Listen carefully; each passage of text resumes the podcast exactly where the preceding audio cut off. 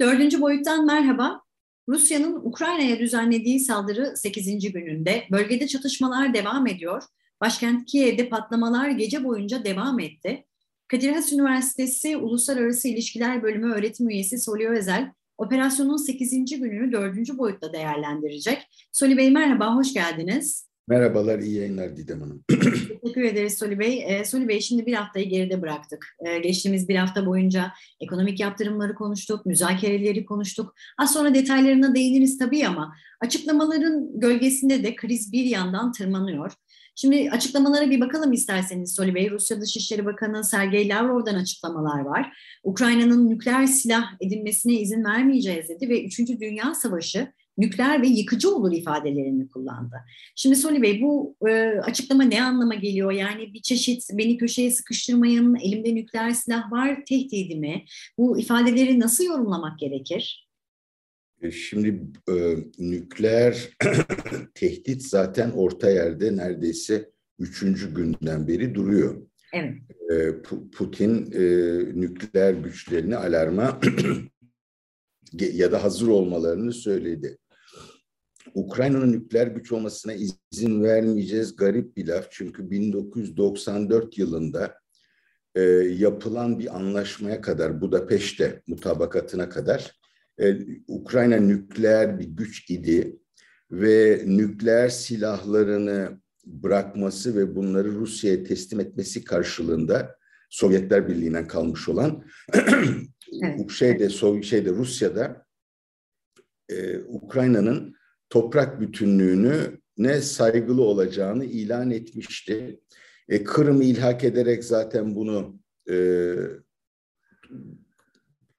ya bu sözünden caymış olduğunu filan da gösterdi. Belki hani Ukrayna'yı NATO'ya almaya kalkar bir de oraya nükleer silah koymaya kalkabilirsiniz. Buna, buna izin vermeyeceğiz demiş olabilir. Ukrayna'nın NATO üyeliğini e, böyle otomatik bir şey olarak da görmek gerekmiyordu ama her halükarda Rusya aslında e, Lavrov'un ağzından kendi kaygılarını, bugün olacak değil belki ama geleceğe yönelik kaygılarını ve bu müdahaleye, e, bu işgale neden gerek gördüklerini açıklamış oluyor belki de. Evet. Benim, benim anlayabildiğim bu.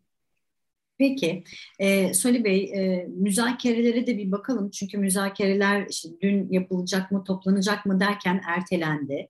E, Lavrov'dan yine bir açıklama geldi buna ilişkin olarak ve e, Ukrayna'nın Rusya ile görüşmeyi ABD'nin isteğiyle ertelediğini belirtti. Şimdi müzakerelerin ikinci turu e, eğer tekrar ertelenmezse bugün yapılacak ve ateşkesin ele alınacağı söylendi. Şimdi masada kim ne isteyecek, masadan bir barışla kalkılır mı? Ne dersiniz Soli Bey? Vallahi açıkçası ben bu ateşkes görüşmelerinden bir sonuç çıkacağını kısa sürede pek sanmıyorum.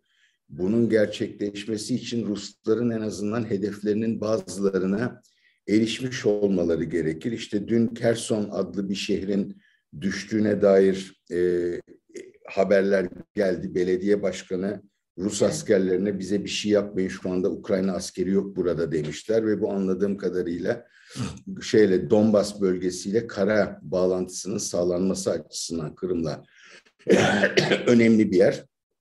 Ben henüz e, Rusya'nın e, hedeflerine varabildiğini düşünmediğim için ateşkesten ateşkes görüşmelerinden de kısa zamanda bir sonuç çıkacağını sanmam. Çünkü bu tür görüşmelerde genelde tarafların e, taraflardan en azından birinin bazı hedeflerine ulaşmış olması gerekir ki ondan sonra ateşkes olabilsin.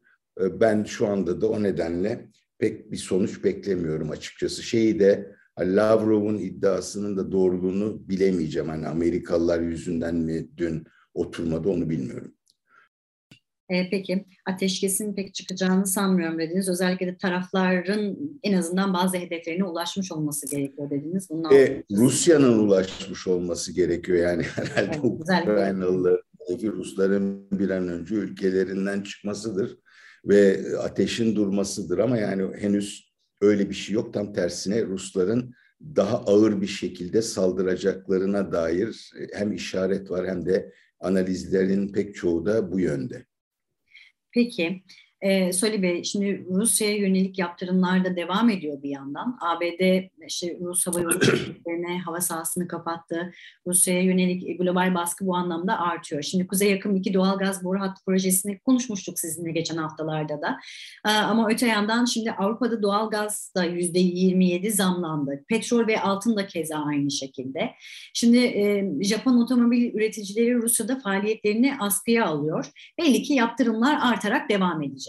Şimdi küreselleşen dünyada her şeyin birbirine bağlı olduğunu düşünürsek, ekonomik yaptırımlar bir e, domino etkisi yaratır mı? Avrupa ve dünyanın geri kalanı bu yaptırımlardan etkilenir mi? Yoksa sadece bu yaptırımlardan Rusya mı söylediniz e, yani gaza yüzde 27 oranında zam geldiyse Avrupa'da elbette Rusya'ya karşı uygulanan bu ekonomik ambargonun e, ambargoyu uygulayanlar açısından da sonuçları olacak. Onların bir kısmını da görüyoruz. Fakat asıl e, tespitiniz şu tabii. E, Rusya dünyada çok yalnız kaldı. E, kimine göre bırakıldı, kimine göre kendisini o hale düşürdü e, yanında kimseyi bulamıyor. Çin dışında ve Hindistan dışında büyük ülkelerden bahsediyorum. Yani dünyada etkisi olan ülkelerden.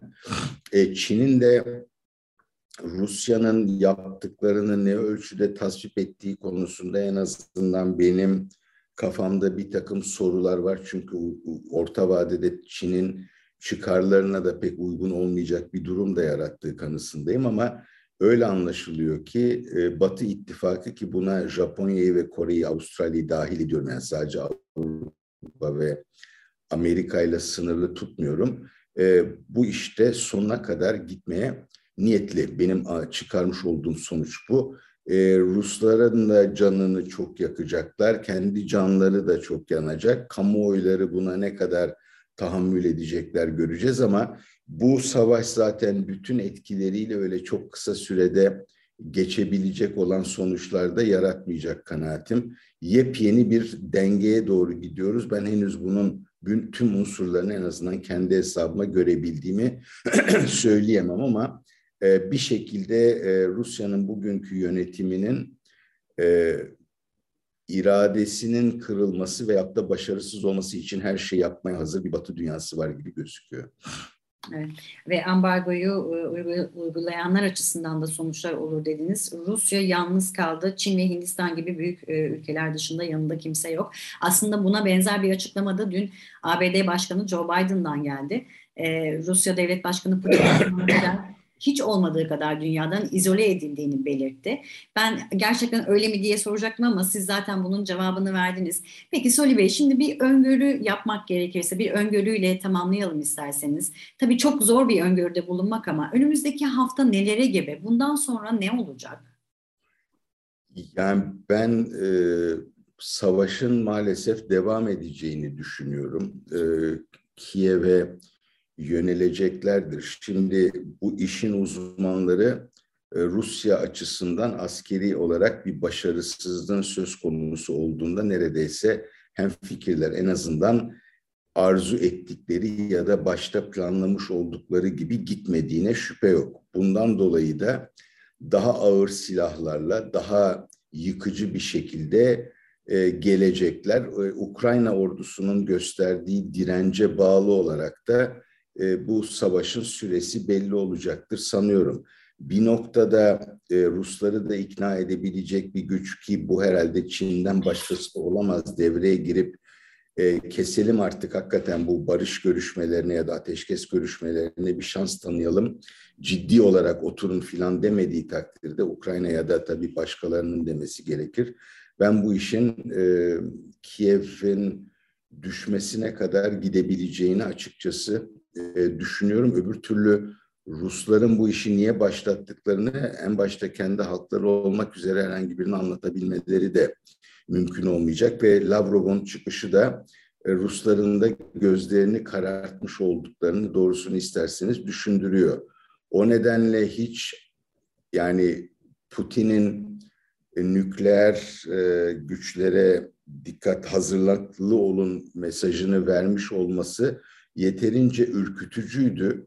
e, Rusya'nın başarısız olduğu görüntüsünün yerleş zihinlere yerleşmesi durumunda öyle bir olasılığın da yani bunların kullanılma olasılığının artmasından da açıkçası e, ben kendi hesabıma çok endişe ediyorum. E, dolayısıyla gelecek hafta için e, Ukrayna direnişte devam ediyorsa ancak savaş öngörebiliyorum. Evet. Ee, ve Kiev'in düşmesine kadar da gidebilecek dediniz. Ee, Soli Bey çok çok teşekkür ederim. Niyetin o olduğunu sanıyorum yani başka başka evet. bir hedefleri olduğunu sanmıyorum. Soli Bey çok çok teşekkür ediyoruz yorumlarınız Ben teşekkür ederim Didem Hanım. Kadir Has Üniversitesi Uluslararası İlişkiler Bölümü öğretim üyesi Soli Özel, Ukrayna, Rusya-Ukrayna operasyonunun 8. gününü 4. boyutta değerlendirdi. Görüşmek dileğiyle.